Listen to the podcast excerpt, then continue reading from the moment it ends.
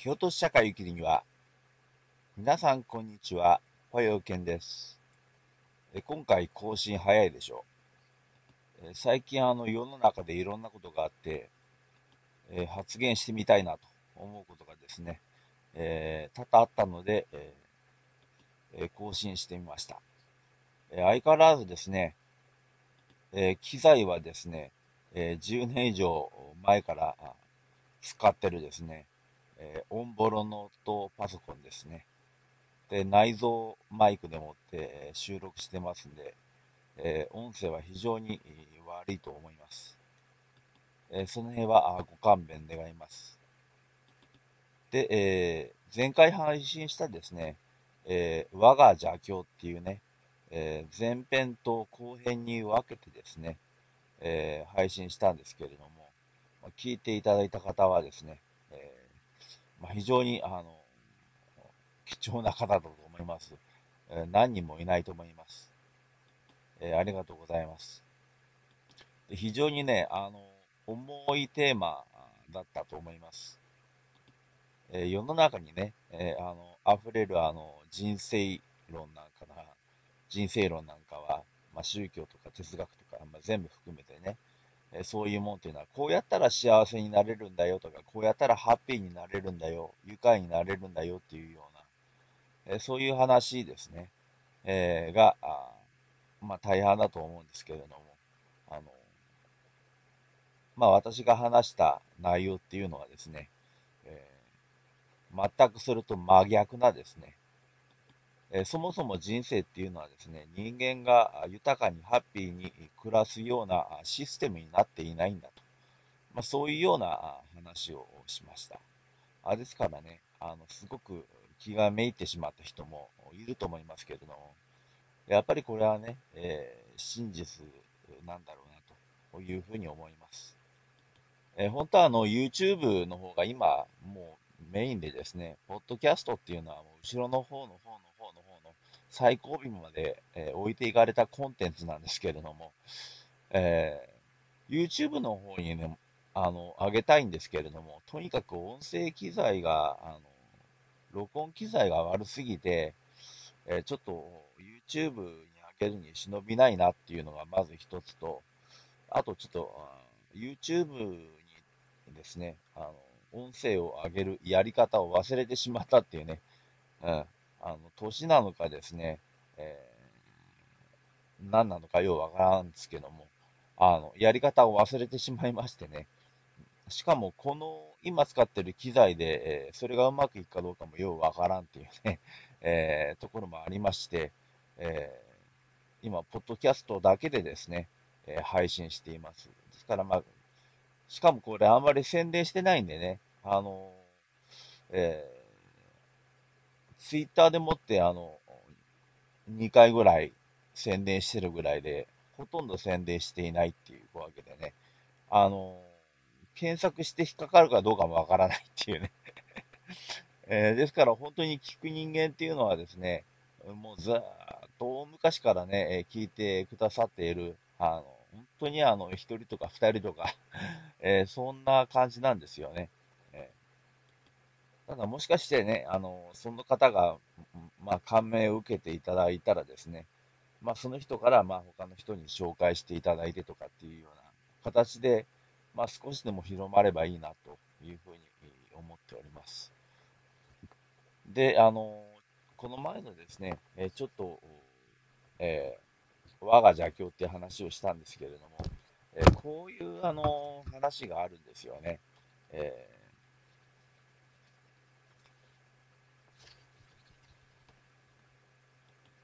えー、西暦の951年から1046年に生きたですね、あの、え、真言宗の、えー、小野流というのがあるんですけども、その小野流の始祖で、えー、東大寺の別当を務めたっていうね、あの、真言宗のあの、まあ、偉い坊さんですよね、当時のね。えー、そういう人で、えー、人外とえー、仁義の仁に海と書いて、えー、人外というふうな、そういう方がいましてね、えまあ、この人がですね、えー、この人の、まあ、話なんですけれども、まあ、話10分の1ぐらいで聞いていただいていいと思いますけれども、え、あのこの人外がですね、え、夢を見たそうなんですね。え、そうすると、えー、なんとその、この人外の父親がですね、えー、牛に生まれ変わっていたですね。で、えー、目覚めた人外が胸騒ぎをして、えー、そこに行ってみたら確かにそれらしい、牛がいて、で、え飼い主に酷使されていた。ね、で、え牛の顔つきとか素振りが生前の父にあまりにもよく似ていたので、えその牛を買い取って、え一切仕事に使わせず、いたわりながら大切に飼育したんですね。え、するとまた、えー、人外が夢を見るんですね。そうすると、この夢の中では、牛に転生した、転生っていうのは生まれ変わったっていう意味ね。牛に転生した父が人間の役に立っていないため、生前に犯した罪後、罪ですね。罪が一向に軽くならないと嘆いていたと。で、慌てた、この人外、慌てた人外ですね。慌てた慌てた人外は、牛を田舎にやって、程よく刺激させたと。程よく使ったと。その後、牛が死ぬと次のような夢を見たと。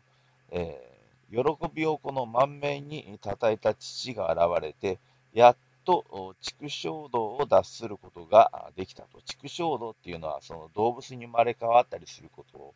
この畜生道っていうんですけども、この畜生道を脱することができたんだというですね。えー、今のはあの学研から出ているですね、真言密教の本っていうね、えー、本に載っていたあ話で、まあ、ここからもわかるように、あのえ仏教の理想っていうのは、えー、楽に生きることじゃないんですよね。あの、程よく苦しむことが仏教の理想なんですよね。で、程よく苦しむことによって、えー、悪語、カルマですね。悪いカルマ。えー、過去何度も生まれ変わる間にですね、積み重ねてきたこの悪い行為ですね。この行いをですね、えー、帳消しにすることができると。そのためには、苦しまなきゃいけないですね。で、えー、ただ、あんまりにも苦しすぎると、あの、とてもじゃないけど、やってられませんので、あの、程よく苦しむと。で、えー、神とか仏っていうのは、その程よく苦しむようにですね、人生を導いてくれるんですね。えー、だから、あの、完全に楽できるように神様、仏様はしてくれないんですね。えー、神様、仏様が示す道っていうのは、程よく苦しい道なんですね。えじゃあ、どうやってあの、神仏の心をですね、知ることができるかというとですね、え、ひたすら仏の名を唱えるという方法があるんですね。まあ、これがあの真言というやつなんですけれども、え一番簡単なやつをですね、えちょっとご紹介しますけれども、え壁に向かってで、え結構です。えできればですね、目の前に小さいテーブルでもいいんで用意してですね、えお水とですね、えお菓子、え生ものとかあの動物の死んだもの、肉とかそういうものじゃなくてですね、あのおまんじゅうとお水とか、そんなんで構いませんので、置いてですね、お供えをしてですね、えー、それで、えー、唱えると。で、えー、あの、観音さんの力をですね、え呼び起こすマントラみたいなものをですね、がありますんで、ちょっとご紹介しますとですね、燃費観音力、燃費観音力、燃費観音力、燃費観音力燃費観音力燃費観音力と、あの、ずっと唱えてる。ね、自分が納得するまで唱えると。あまあ、これをですね、まあそうですね、あの、目安として、えー、1日10分、うん、唱えると。まあ、その辺から出発してですね、えー、あとあの、真言宗のですね、あの、えー、解説している本とかもありますし、あとあの、え、YouTube でマントラとか、真言、真言の方がいいかな。真言で検索すると、あの、いろんな真言がですね、あの、勉強できますんで、ちょっとそれをやってみるとかね、するといいかなと思いますね。ただまあ、あんまり変なことやると逆効果なんでね、えー、今の燃費観音力とかね、あとそうですね、あの、メジャーなのがですね、光明信言といってですね、オンアボキャベイロシャのバカボダラマニハンドマジンバラハラバリタヤウン、オンアボキャベイロシャのバカボダラマニハンドマジンバラハラバリタヤウン、オンアボキャベイロシャのバカボダラマニハンドマジンバラハラバリタヤウン。そういうのこれ、光明信号って言うんですけど、これがまあ一番有名有名なマントラなんでしょうかね。こういうものを、まあ、いくつか自分でピックアップしてやってみるとかね。あとそうですね、あの、専属用に、あの、地蔵菩薩の信言とか使ってもいいんじゃないかなと思いますね。えー、地蔵菩薩の信言は、あの、亡くなった人をね、助ける、そういう菩薩様でございますけれども、その信言がですね、オンカーカー神様、エイソアカ、オンカーカー神様、エイソアカ、オンカーカー神様、エイソアカこんな感じですね。だからこういう優しい信言をいくつかあの唱えるようにして習慣化していくとですね、えー、なんか仏の声が聞こえたりね、えー、姿が見えたりすることは一切ないんですけれども、えー、仏の意志がですね、あの、あたかも自分の考えとして転換されるんですね。ですから、あの、思い浮かぶとかね、思いつくとか、そういう形で、あの、仏はですね、あの、我々のあの、進むべき道を示してくださるということなんですね。で、えちょっとこの音声、あの、50分目安なんですね。え、50分で短いですね。まあ、私にしてみたらすごく短くて、ちょっと話ガラッと変わってですね、あの、トランプとキム・ジョンウンの、あの、対談っていうのをね、えがあったんですけれども、それに関する考え方とかね、ちょっと、えやってみようかなと思うんですけども、あの、金正恩っていうのは、あの、はっきり言って、あの、非人道的なですね、え行為を行っているもんですね。あの、国民を飢えさせてですね、で、えー、なんかあったら、あの、強制収容所に入れて、で、自由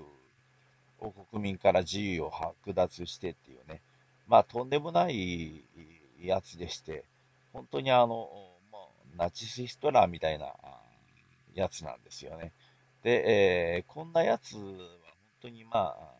生かしておいちゃいかんっていうか、さっき仏教の話しといて生かしておいちゃいかんって、えー、どういうこっちゃと思うけれども、こんなやつの存在をね、えー、こんなやつが政権を持つということをですね、えー、生かしちゃいあの、許してはいけないのに、この前のあの、えー、金正恩とですね、えトランプの会談の中ではですね、このキム体制を存続させると、維持するというところで調印してるんですね。約束をして調印をしているという。これはとんでもねえ話だなというふうにね、えー、私は思いますね。で、えー、まあ、核廃絶をあ、まあ、進める方向性みたいですけれども、え北朝鮮の核廃絶だって核廃絶をするにはもう膨大な金がかかるんですね。その金を誰が出すかというと、トランプはもうアメリカは一切出さないんだぞと。要するに中国とか韓国とか日本が出すんだということを言っているみたいで、あの、ちょっととんでもない話ですね。それに対して安倍さんが、まあ、正式に抗議、抗議してるんでしょうかね。まあ、古文のね、あの、安倍晋三が、あの、親玉のトランプに対して、まあ、抗議してるとは到底思えませんね。えー、ただ、まあ、あの、おそらくあの、日朝会談、日本朝鮮の会談、え安倍晋三と、金正恩とのですね、えー、会談っていうのは、まあ、あと数ヶ月後ぐらいか知らんけれども、実現するとは思うんですけども、まあ、その時にまあ何人か返してくるでしょうね。おそらく何人か返してくる。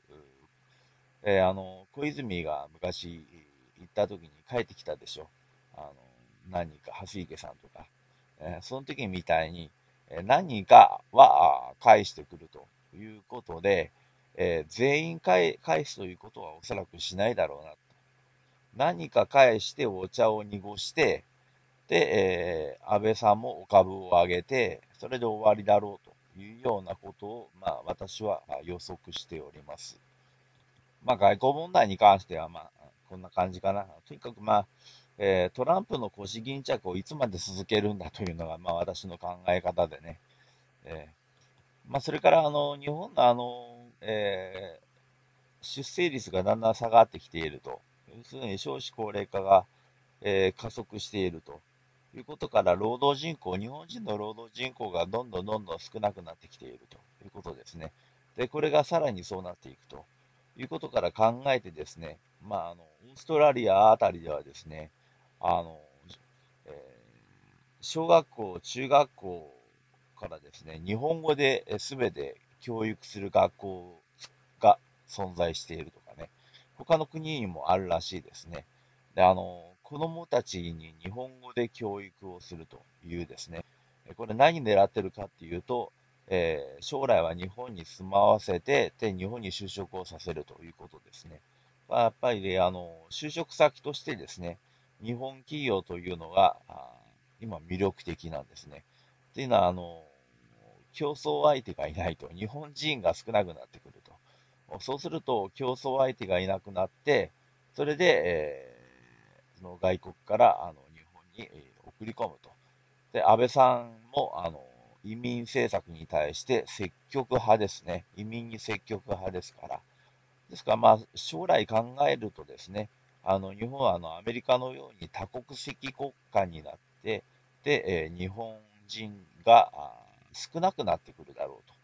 で、えー、どんどん少しずつ少なくなっていって、え外国人が多くなってくるだろうと。今、コンビニエンスストアに行くと働いているのが、え、老人と外国人がすごく多いんですね。で、え、東京とかですね、名古屋とかに行くと、なんかすごく多いですね。あの、年寄りと外国人のコンビニの店員さんがすごく多くなっているということを考えると、まあ、それが、まあ、至るところで、そういう状況になってくるんじゃないだろうかというふうに思います。で、この国には、あの、若者の絶望というのがありますね。あの、働いても働いても、あ、賃金がアップしていかないと。賃金がアップしていないどころかですね、えー、消費税が上がって、で、さらにですね、あの、え原材料費が高くなるとか、いろんなことがあって、あの、物価が上昇してるんですよね。えー、あの、デフレは相変わらず、まあデフレなんだろうと。デフレから抜けきっていないとは思うんですけれども、あの、物価はやっぱり徐々に上がってきていると。ところが、賃金が上昇しなくて、えー、物価が上がっているんで、実質賃金が下がっているというのが今の日本の現状ですよね。で、まあ、あの、高校出て、えー、大学出て、で、まあ、公務員になりましたとか、大企業に入りましたとか、そういう人を除くとですね、まあ、例えば、まあ、転職を何回かしてしまったとか、あまあ、積み上げるものが全然ないとか、あるいはあの社用産業の方で働いている、社用産業っていうのはあまり、えー、発達していかない産業の方にいる人たちですよね。あの、介護とかっていうのは、あの、逆に成長産業ですからね。えー、あの、もっとあの、えー、社用、社用産業ってのありますからね。タクシー業界とかね。そういうあの、社用産業右肩下がりの産業に勤めてる人間っていうのは、えー、給料の方は、まあ、維持されたまんまで、えー、どんどん物価が上がってきて、えー、とてもじゃねえけどやってられねえぞというので。で、まあ、若者が、まあ、嫌な思いをしているというか、あの、なんて言うんでしょうか、えー、ジャニーズジュニアじゃなくて、段階ジュニアですね。この段階ジュニアの連中がですね、えー、ちょうどあの、就職するときにですね、あの、まあ、バブル崩壊して、で、まあ、な、何年か経ってですね、バブル崩壊して何年か経って、あの、日本がちょうど冷え込んでいる時に、ちょうど就職になったんですね。えー、で、ですから、まあ、彼らがなかなか就職できないで、大学出てもいきなりアルバイトとか、そういう状況になんか、あの置かれてしまったみたいな人がですね、まともな就職しないうちにですね、どんどん歴史が進んで、時代が進んでいってですね、今現在、えー、底辺と言われる職業についていて、えー、それで、あの、もちろん結婚もできずにですね、えー、まあ、悲惨な思いをしているという状況ですよね。でその、まあ、お父さん、お母さんは結構、あの、まあ、まあ、一生懸命働いたんですけどね、昔忙しかったですから、あですから、あの、一生懸命働いたのもあるんですけれども、まあ、成長期だったということもありまして、えー、いい年金をね、いい年金をもらっていると。お父さんお母さんがいい年金をもらってるからバカ臭くなって、えー、引きこもりになっちゃうとか、まあそういうのがすごく多いですよね。で、親のね、親が死んでしまったら年金もなくなるわけで、じゃあその人たちは一体どうするのかというね、えそういう問題も今起きてきていますね。で、まあ、この前、あの、新幹線でもって、あの、えー、まあ、男性を殺してしまったと。まあ、女性を襲ったらしいんですけれども、まあ、それを止めに行った男性、えー、30代の会社員の方かな。その方を、えー、殺してしまって、えー、で、えー、で、まあ、捕まってですね。それで、まあ、えー、出所したらまた人を殺すみたいな発言をしているっていうね。まあ、これ、あの、まあ、自殺願望とかっていうのはあったらしいですけども、まあ、自殺願望はあっても自殺する勇気はなかったんでしょうね。で、えー、結局、あの、まあ、あの、引きこもりみたいな、もともと引きこもりみたいな人で、で、えー、まあ、また刑務所に入るぞっていうことは、要するに俺をできるだけ長期刑にして、まあ、刑務所から出すなと。刑務所の方が、あの、仕事楽だったりするんですよね。うん、今、うん、あの、一般の、あの、仕事、ガテン系仕事とか肉体労働系仕事よりかは、あの、刑務所の方がですね、あの、すごく管理されてるし、えー、労働条件がすごく良かったりして、刑務所で生活してる方が楽だったりするということがあってですね、あの、彼はあんなことを言ったのかなっていうね。まあ日本つうのは狂ってますよね、とことんね。あとそうですね、あの、看護婦さんの連れ去り事件っていうのが、えー、ありまして、えっ、と、看護婦さんをですね、おそらく3人って呼ばれてますけども、えー、3人の男がですね、車ごと看護師さんを連れ去って、えー、拉致してですね、で、えー、山奥で全裸の状態で、え山奥に遺棄したと。その28か9歳の、え看護師さんですけどもね。えー、で、2人じあの出頭してきたんですね。まあ、カメラに映ってましたからね。まあ、そういうのがあったのかもしれませんけれども、まあ、出廷してきて、まあ、あと1人見つかってませんけど、おそらく、そいつが主犯格かなと思いますけれども、まあ、金目当てとかって言ってますけども、まあ、金目当てではそんなことはしないでしょう。まあ、おそらく、まあ、レイプだと、レイプを目的としているというふうに思いますね。で、全裸で捨てるっていうのは明らかにまあそういうことですからね。ですから、まあ、あの、ちょっとあの、思い出したのが、あの、綾瀬だったかな、あの、コンクリート詰めの女子高生コンクリート詰め殺人事件っていうのね、インターネットで調べたらちょっと出てくると思います。あまりにも悲惨な事件だし、昔の事件なんで、あまり、えー、ネットでもあの見つけづらいと思いますけれども、この綾瀬女子高生コンクリート殺人事件っていうのはすごく有名な、当時有名な事件でしてね。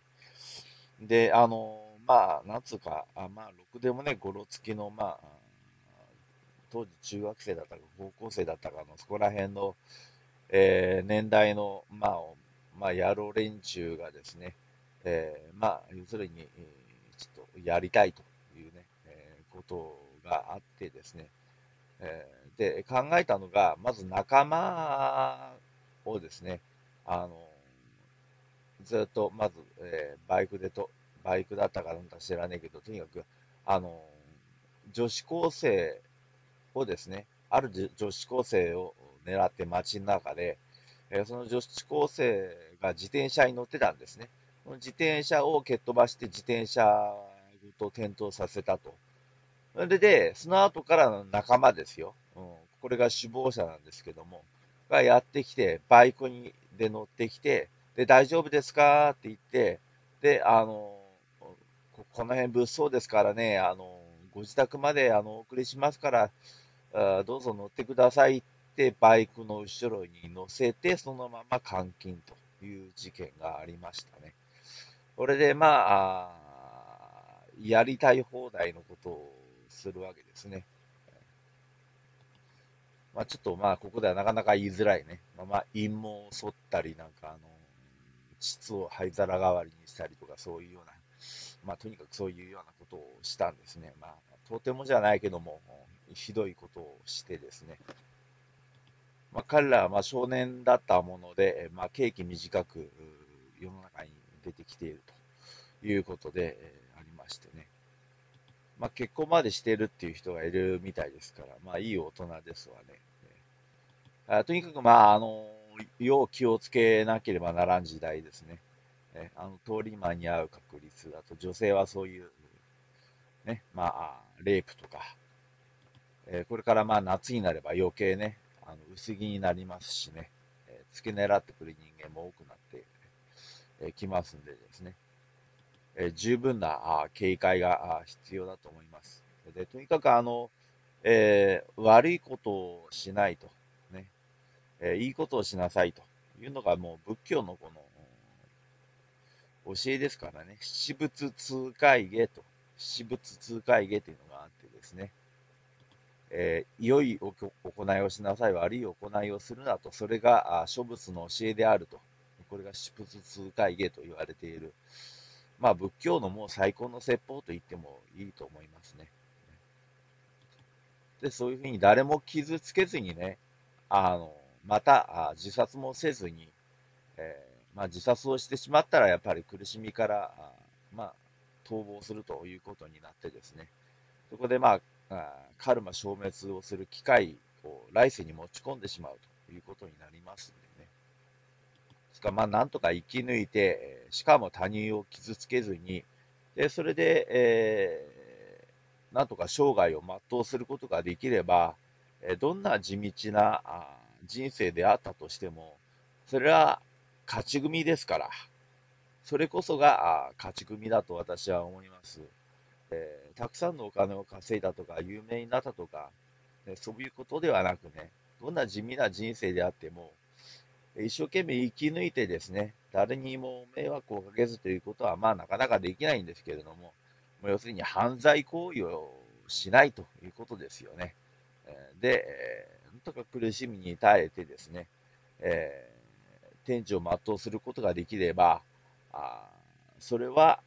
人生の勝利者だと私は思います。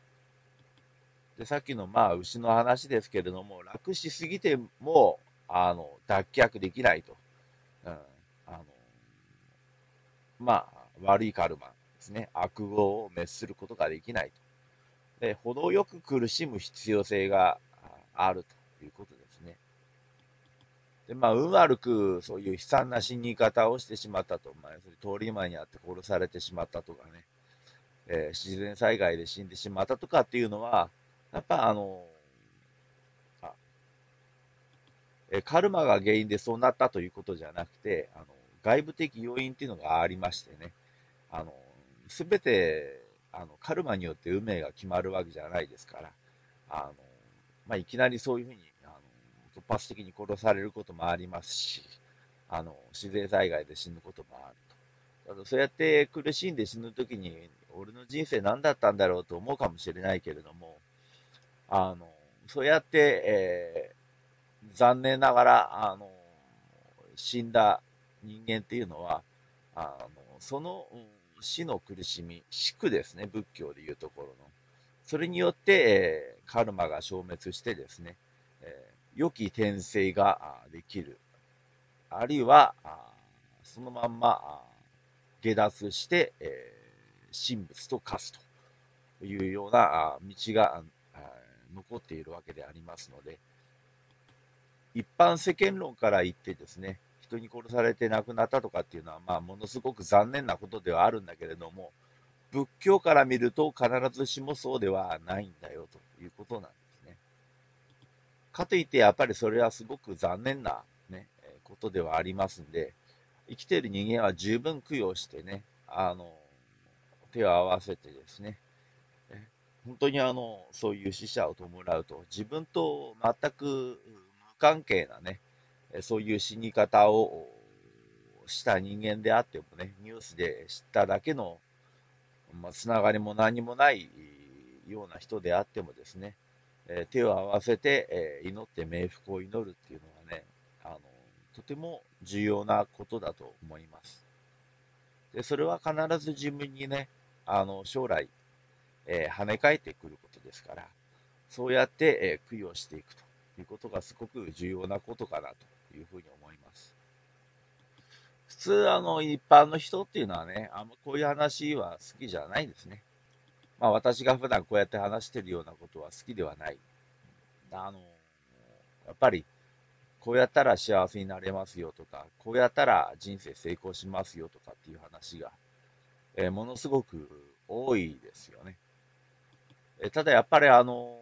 まあ、死にたいほどのこの絶望を感じているみたいな、死にたいとか、消えたいとか、まあそういう人がですね、あの、まあようやく、あの、まあ私のような話、まあ仏教なんですけれどもね、聞いていただいて、あの、えー、まあ何かを掴むっていうかね、特進するというか、ああ、そうか、いうふうにちょっとね、えー、理解していただけると。まあ、そういう内容のものですよね。この番組っていうかね。まあ、いずれですね、あの、パソコン会書いて、あの、まあ、なかなかね、そのタイミング来ないんですけども、いずれパソコン会書いて、あの、YouTube で配信をし、ね、YouTube 中心にしてかんとこれからまずいのかなっていうね、ことも考えてますけれども、まあ、なんとこの音声ファイルね、あの、まあ、ツイッターとかでもね、あの、まあ、拡散とかね、あの、ぜひしていただけるとですね、えー、まあ、会がありますね。こうやって喋ってるね。ちょっと薬の話をしようかなと思うんですけれども、えっ、ー、と、まあ、あの、もしかしたら精神科とかね、通院されてる方もいるかもしれません。私も通院してますんでね。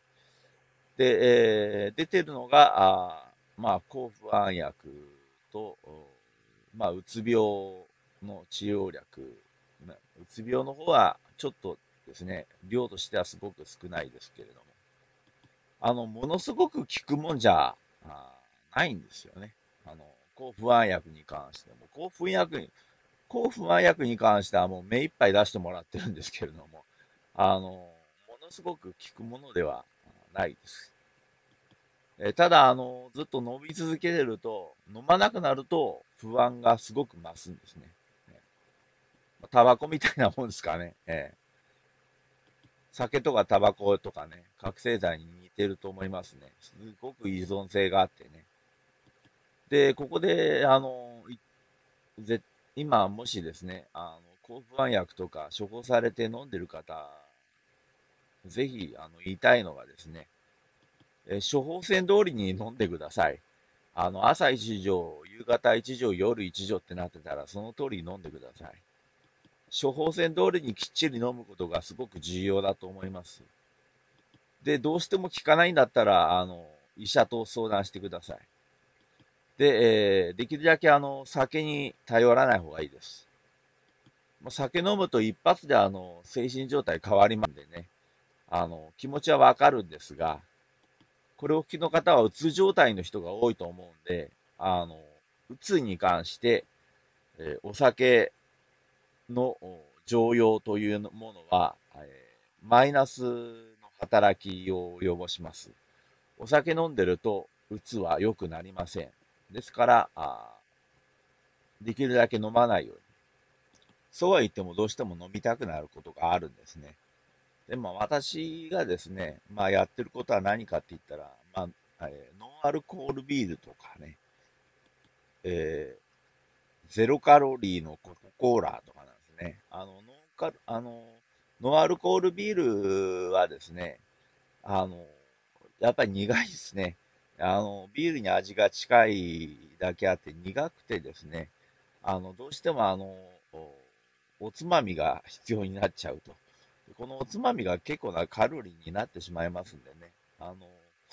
えー、ノンアルコールビールも、あの、飲むんですけれども、結構コカ・コーラを飲んだりすることが多いですね。特に外出先とかでね、あの、精神状態がちょっと、あの、不安定だと。まあそういう時にですね、あの、酒飲んだつもりになってですね、あの、コカ・コーラのや、あの、ちょっと、え、砂糖の入ってないのあるじゃないですか。まあ結局糖分、何らかの糖分が入ってるんですけども、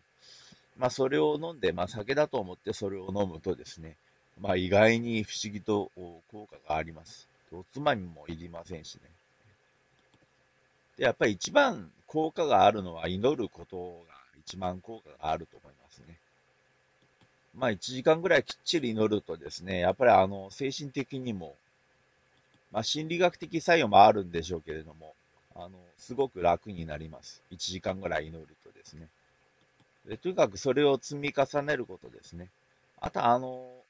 まあこれはなんつうかあの、まあ、あの、仏教の話なんでね、宗教の話なんで、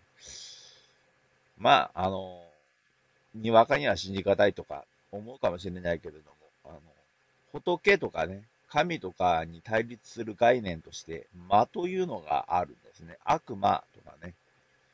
えー、小魔とか、そういう言われ方しますけれども、こういうものがあの人間の中に入ってくるんですね。で、いくつ先がですね、ああいうあの新幹線でね、あの、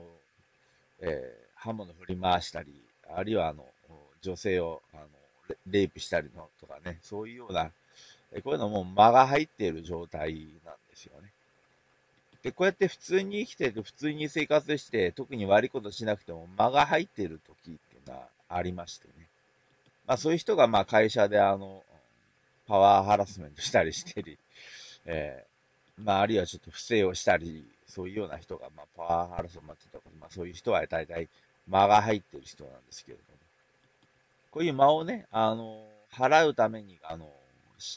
日本のね、神道ではこの払えたまえきおめたまえってやってもらうわけですね。これでは間を追い払うっていうね。昔からこれやってることですけれども。まあこれからちょっとまあ密教やってみようかなと、宗教やってみようかなと思って、あの、まあ仏壇買ってね、うん。で、いよいよじゃあ、やろうかと思って、まあ最初はちょっと続くんだけども、だんだんなんか向かうのが、なんか億劫になってきたり、えー、あの、仏壇に向かうのが億劫になってくるっていうね。30分座ってるのすらなかなか辛くなってくるとか、それって間が入っている状態なんですね。だから、あの、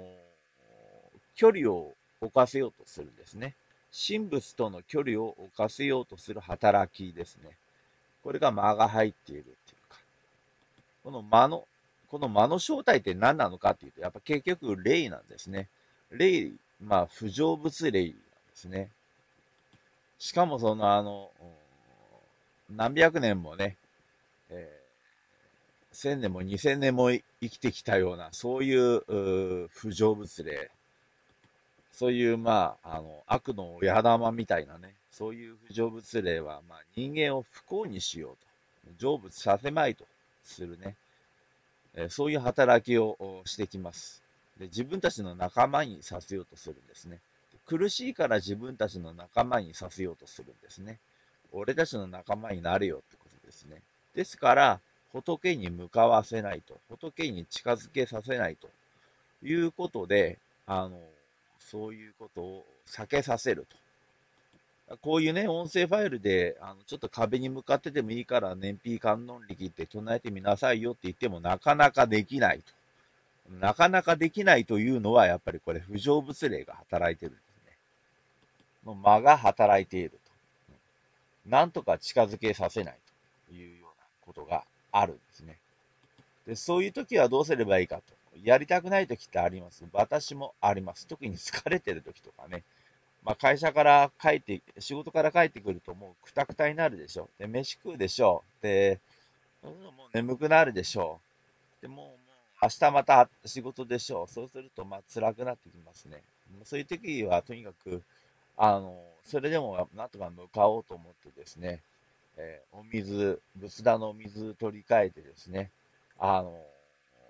ろうそく炊いてお線香つけてですね、でなんとか座ってですね、とにかくあの、3分やろうと思って3分間、ね、お勤めをするんですね。で、3分やれば大体そこから先続きます。最初の3分です。受験勉強みたいなもんですよ。うん、あの、やり始めが一番辛いと。で、やり始めると、なんとか最後までできちゃうみたいなところがあってですね。で最初の3分やるとですね、やっぱ神仏の力も働いてきますんでね、え、なんとかそこからできるようになりますんで、あのとにかく、座る習慣をつけると、仏の前で座る習慣をつけるというのがいいかなというふうに思います。で、えー、話何回も変わりますけども、あの仕事は辛いと思います、今。あの働く人間が少なくなってきているんで、あの、働いてる人間のにしわ寄せが来てると思うんですね。え、それでいて、決して待遇が良くなっていっていない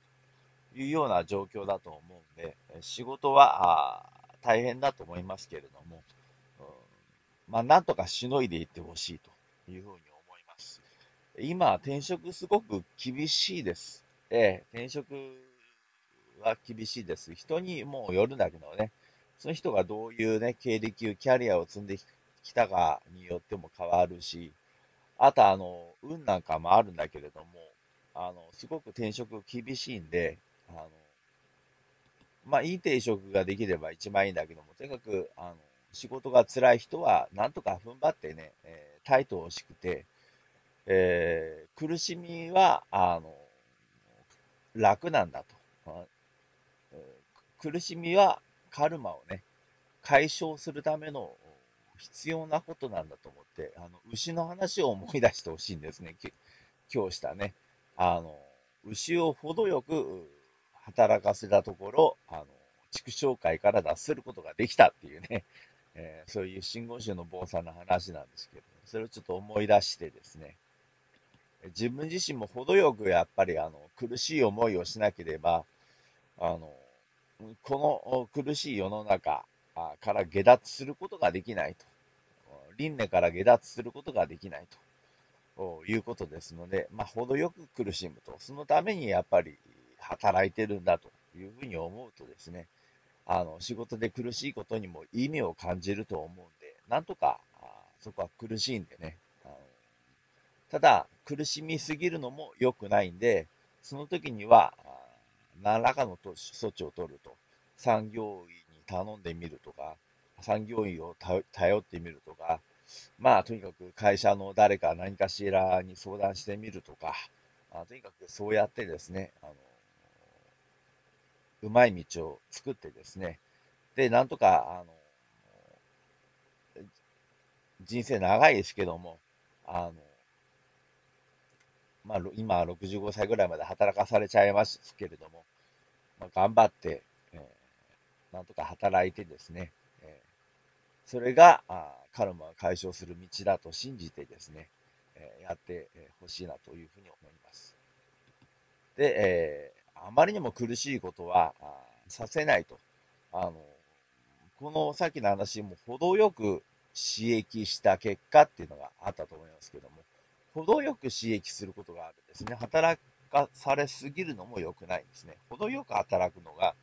えー、大事なんで、程よく苦しむように神様、仏様が必ず導いてくれるんで、それを信じて、あの、毎日しっかりあの祈ってですね、えー、程よくあの苦しめるように祈って、えー、日々を生きていくことが重要かと思います。あとそうですね、あの子供がね、えー、なんていうか、あの結婚して子供を産むっていうのが、今までの世の中のあの当たり前のことだったんだけど、今この国の中で子供を産み落とすっていうのは、えー、その親にとっても大変なことだし、えー、子供にとっても苦痛なんですね。ですからそこをよく考えて、本当に子供を幸せにできると、そして、えー、自分自身も、あの、それだけの経済力があるところとかいうことじゃない限りですね、えー、まあ子供は作らん方がいいなと私は思っている派なんで、あの、とにかく子供生まれたら子供も自分も苦労するぞということは、やっぱり自分の肝に銘じてね、これを聞いてる人はですね、あの、そういう結婚の誘惑とかね、子供を作ることの誘惑とか、そういうことをうまく断ち切ってですね、あの、孤独の人生を歩んでほしいなと思いますね。孤独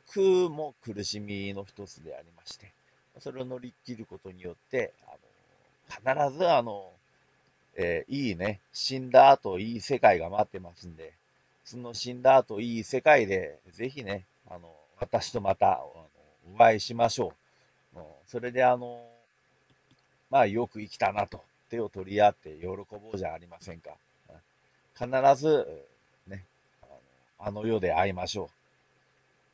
う。で、えー、この前、あの、えー、配信したですね、え我が邪教っていうのが、本当にあの、私のですね、思想のすべてがこもっている、えー、音声ファイルだと思います。音すごく悪いですけども、えー、あそこに、まあ、すべてこもって、あの、私の思想を込めて、えー、録音しておりますんで、うん、今本当に何らかの苦しみ、病気で苦しんでるとか、ある人はですね、本当に何回も聞いていただいてですね、え乗りこ、あの、乗り切っていただきたいなというふうに思います。まあ今、あの、ラジオとか聞いてもね、あの、ろくったら内容のものがないでしょう。私もあの、聞いててすごく面白いなと思うラジオなり、ポッドキャストなりあれば聞こうと思うんだけど、なかなかないもんで、ないから自分でこうやって録音してるんですよ。うん、ですからまああ、皆さんにはもう飽きるほど聞いていただきたいなというふうに思います。で最後にですね、やっぱあの今のやっぱり自公政権のまんまいくとですね、日本はもう完全に潰れてしまいますんで、やはり政権交代しかないと思います。で、まあ、どっかの政党をね、特に支持したりするのも私は嫌いなんですけれども、今のところはやっぱり一番まともなのは立憲民主党なのかなというふうに思います。まあ、まだまだ未熟なね、政党だと思いますけれども、まあ一番まともだと思うんで、なんとか政権交代してですね、まあ野党大結集しないと勝てないんでね、まあ野党が結集する、まあ小沢一郎の言うオリーブの木構想だと思うんですけれども、いくつ、あの、すべての野党がですね、連携してですね、自公政権を倒して大連立を組んで政権をやるということで、今までの考え方、価値観を全部捨てて、リベラル的な政治を推し進めるということでしか、私たちにとってですね、えー、いい未来は、生きていける未来は存続し得ないんで、えー、ぜひそういう方向性で、えー、皆さんもですね、え選挙の時にご協力願いたいと思います。えでは、今回はこの辺でありがとうございました。以上です。